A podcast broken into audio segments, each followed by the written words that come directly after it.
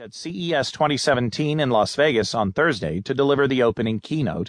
It will be one of the few times in the event's 50 year history that someone from outside the tech world gets top billing at the biggest gadget event of the year. Donald plans to talk about how connected devices can change your life, and his company is putting its money where its mouth is. Carnival is launching a small next generation wearable that's supposed to make your leisure time more leisurely and streamline everything you do on board the ship. It's called the Ocean Medallion, and it's no bigger than a quarter. You can wear it on your wrist or as a pendant on a chain, or even just slipped into the pocket of your jeans. No matter where you put it, it's always working. I had the exclusive first hands on test run.